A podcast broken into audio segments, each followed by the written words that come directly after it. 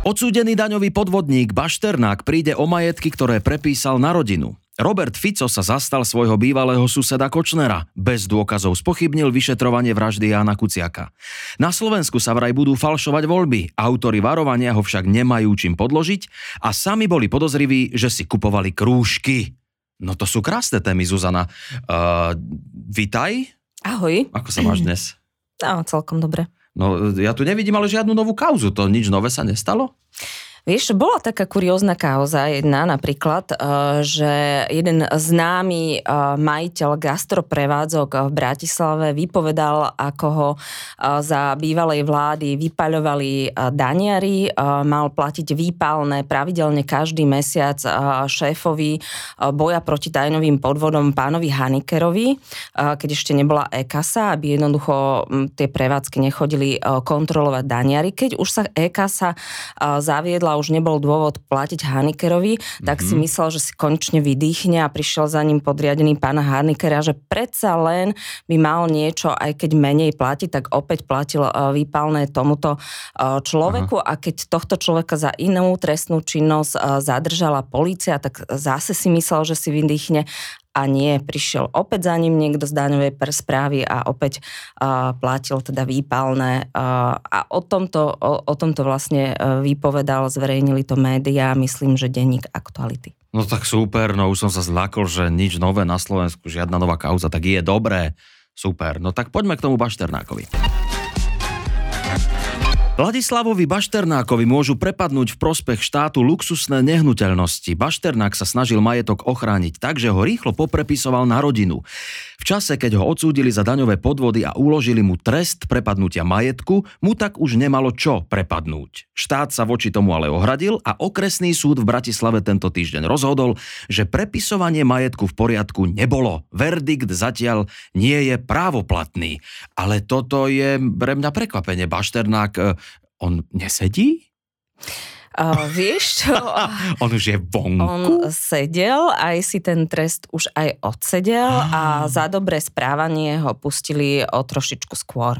No, ale čo, no tak on sa vie vlastne aj dobre správať, no to je milé. Hm, vyzerá to tak, že áno. No dobre, tak si ho teda trošku pripomeňme. On e, operoval teda e, v dobe kešu, a to už bolo teda celkom dávno, nie? Áno, no bol to taký známy bratislavský developer, ktorý stál za mnohými luxusnými projektami v Bratislave, napríklad pokiaľ si pamätáš komplex bytový v Bonaparte, kde mm-hmm. v jeho byte v podstate býval bývalý premiér Robert Fico a Ladislav Bašternák bol teda podozrivý a neskôr aj odsudený z dáňových podvodov práve pri týchto obchodoch s realitami, s bytmi a tak ďalej. Mm-hmm. No a môžeme si pripomenúť, že akým majetkom disponoval pán Bašternák, čo všetko si kúpil e, z našich daní? Uh, disponoval podľa všetkého vilou na Slavíne, jednou luxusnou vilou uh, na Donovaloch, niekoľkými bytmi v tých projektoch, ktoré uh, z mnohé sám aj on uh, developoval, luxusnými autami, štvorkolkami a garážami.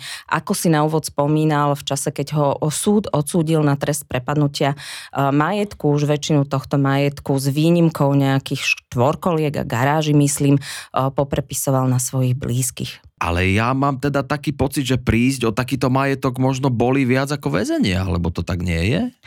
Tak určite áno, ale ako vravím, on to prepísal na rodinu, teraz to vyzerá, že sa vráti späť štátu, ale zatiaľ je to len rozhodnutie okresného súdu, takže keď sa jeho rodina odvolá, tak o celej veci ešte bude rozhodovať krajský súd.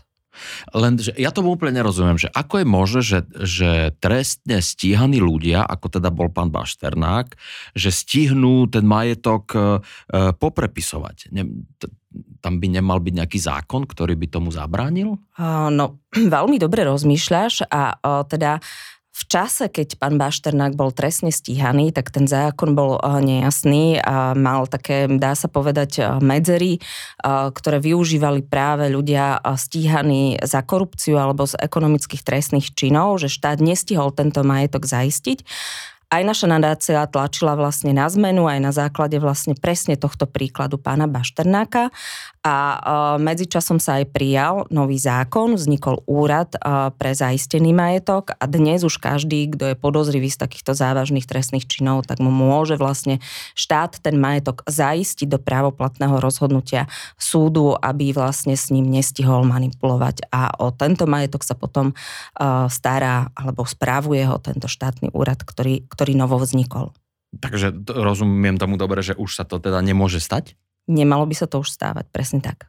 Nemalo? Lebo ty stále hovoríš, že... Ne... Lebo vieš, že Aha. ja stále si nechávam, že, že, že tí ľudia, ktorí, ktorí špekulujú, sú vždy ako keby krok vpred pred štátom a oni vždy niečo vymyslia, ako obísť aj ten najlepší zákon, ale um, dá sa povedať, že teraz je to už na 99% nemožné. No dobre, tak potešilo ma to, to je dobrá správa. Fajn.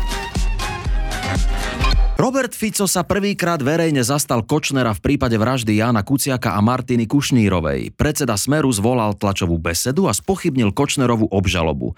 Na tlačovke sa pýtal, prečo nebola vyšetrovaná verzia vraždy, podľa ktorej si vraždu objednal špeciálny prokurátor Lipšic, ktorý si vraj písal s dnes už odsúdenou Alenou Žužovou. No, E, tak e, pán Fico chcel už byť ústavný súdca, prezident e, a teraz môže byť podľa všetkého aj vyšetrovateľ. Čo je toto za verziu? Môže ju niekto brať vážne?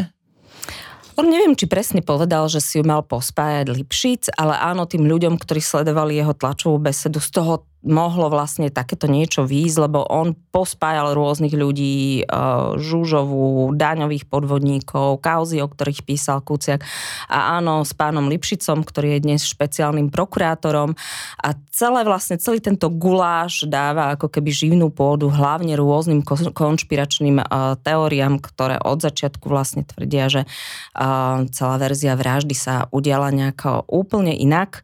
Um, takže pravdepodobne, pravdepodobne týmto konšpiračným teóriám pán Fico svojou tlačovou besedou poslúžil a snaží sa odvrátiť tú pozornosť od pána Kočnera a teda mm. aj od Smeru. No, lebo pokiaľ si dobre spomínam, tak medzi ľudí, ktorí si písali s pani Žužovou, bol aj pán Glvač zo Smeru. Uh, že či by aj jeho nebolo dobre tak nejako akože preveriť, či či...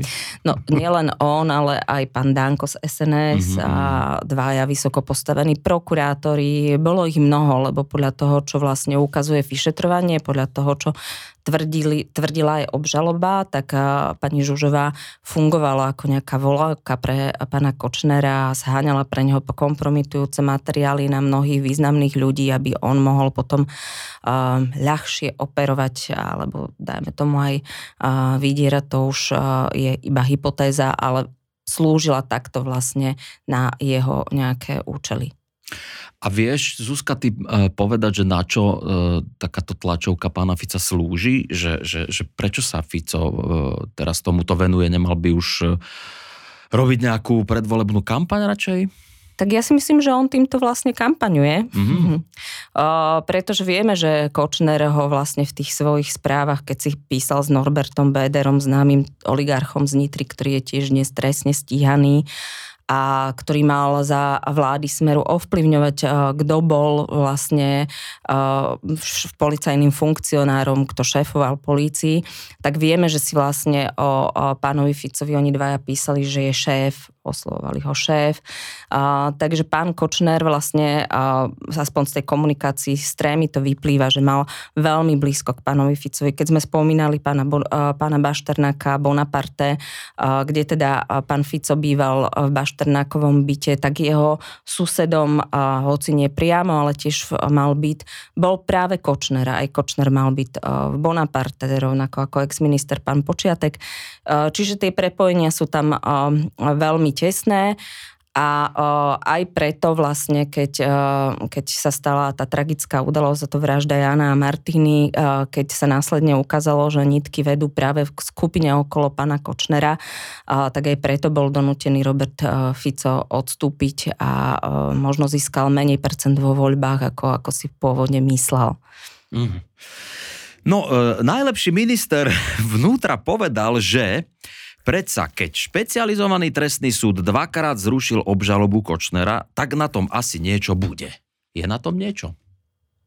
No, môžeme sa domnievať, že uh, niektorým sudcom uh, tie dôkazy nestačili, aby povedali, oni v tom rozsudku nehovoria, že uh, pán Kočner si tú vraždu neobjednal, oni len hovoria, že tých dôkazov tam nevidia toľko, aby, aby mohli s istotou odsúdiť pána Kočnera za tento trestný čin.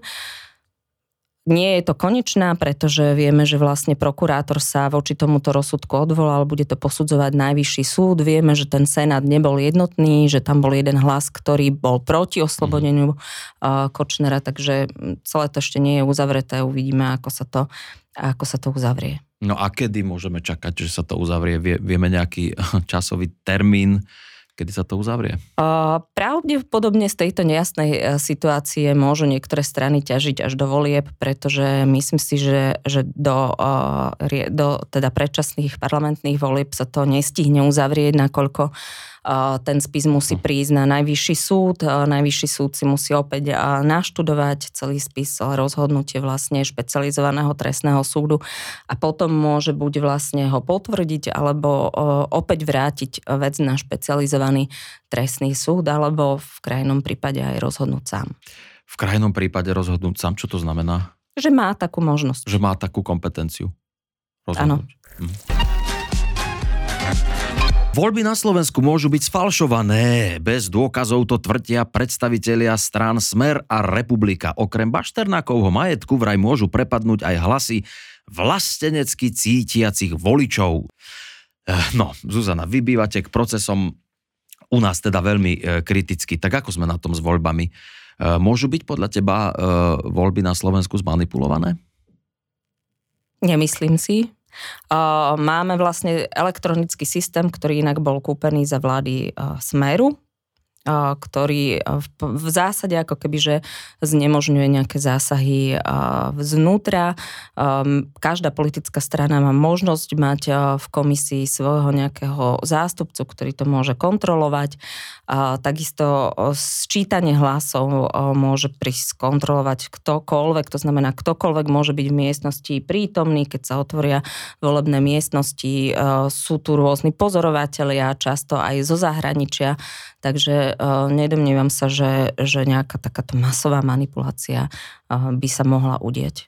Keď hovoríš teda, že systém sa kúpil za čas Smeru, to čo znamená, že aký, čo to je za systém, že nejaká kalkulačka, systém, alebo, alebo čo to je? Cez ktoré vlastne funguje štatistický úrad, sú to rôzne vlastne uh, systémy, ktoré zabezpečujú jednak uh, priebeh volieb, jednak sčítanie, sčítanie výsledkov týchto volieb, čiže dnes už v zásade väčšina vecí funguje elektronicky, aha, aha, takže a, takže aj to je do istej miery nejaká záruka toho, že vlastne nejaká jedna osoba alebo nejaká skupina osôb vlastne tam do toho zásahovať veľmi nemôže. Mm-hmm. No zaujímavé je, že e, teda ľudia, ktorých, e, ktorým sa v prieskumoch darí, tak oni práve spochybňujú e, výsledky volieb. To dáva nejaký zmysel? Lebo mne nie. Uh, ja neviem, že či rátajú s tým, že ak vlastne tie výsledky nedopadnú úplne tak, ako tie prieskumy, to znamená, že nebudú vlastne schopní zostaviť vládu a ocitnú sa v opozícii, tak chcú burcovať čas verejnosti, tak ako sa to stalo napríklad v Spojených štátoch amerických, keď si pamätáš, že, uh-huh. že čas ľudí vlastne neverila, že Trump tie voľby prehral a vydala sa na kapitol. Uh-huh. Um, obávam sa, že či k niečomu takému, ak sa bude naozaj uh, veľká časť verejnosti, myslím, že prieskum Globsek ukázal, že možno až 50% uh, sku, ist, z istej skupiny ľudí verí, že uh, výsledky volieb môžu byť zmanipulované, tak ak týchto ľudí budú uh, burcovať, uh, či nemôže prísť k nejakým občianským nepokojom. A stalo sa už niekedy v minulosti, že, že boli voľby uh, zmanipulované? Zmanipulované v takej miere, ako to opisuje vlastne... Alebo teda nie zmanipulované, ale že by sa niekto pokúsil ovplyvniť výsledky volieb. Tak... Áno, ale v uh, takom menšom meradle tu boli podozrenia, napríklad v roku 2017 a myslím, že to bola RTVS, ktorá si všimla takú, uh, takú vlá, vzá, zvláštnu vec, že v obci uh, Lomnička, čo je taká obec na východe Slovenska, že tam vlastne všetci krúžkovali dvoch konkrétnych kandidátov Smeru, aha, aha. a to pána poslanca Kubánka bývalého a, a Chudika, ktorý bol županom film um, tak sa vydali do tejto lomničky a tam im um, piati uh, obyvateľia potvrdili, že uh, nejaký sprostredkovateľ chodil a núkal uh, cigarety za to, že uh, budú uh, krúžkovať práve týchto uh, dvoch uh, poslancov Smeru a preto to vlastne aj robili. Čiže toto uh-huh. boli, bolo také kupovanie alebo podozrenia uh-huh, skupovania hlasov v menčom. Uh, vyšetrovalo sa to práve, keď uh, bol najlepší minister vnútra pán Kaliňák, minister ministrom a hádaj, ako to dopadlo. No neviem, nepamätám si už. A tí Rómovia boli obvinení z krivej výpovede. Aha, tak toto robí najlepší minister. Mhm. Uh, lebo bývalý minister vnútra, vnútra povedal, že voľby teda môžu byť e, sfalšované, lebo aj referendum o vstupe do Európskej únie teda mohlo byť sfalšované. Tak sa vyjadril. K tomu tak niečo... sa vyjadril a to ja považujem, že v situácii, kedy mnohí vlastne um, práve na uh, rôznych konšpiračných platformách spochybňujú naše členstvo uh, v Európskej únii a NATO, tak ja to považujem za veľmi nebezpečné vyjadrenie.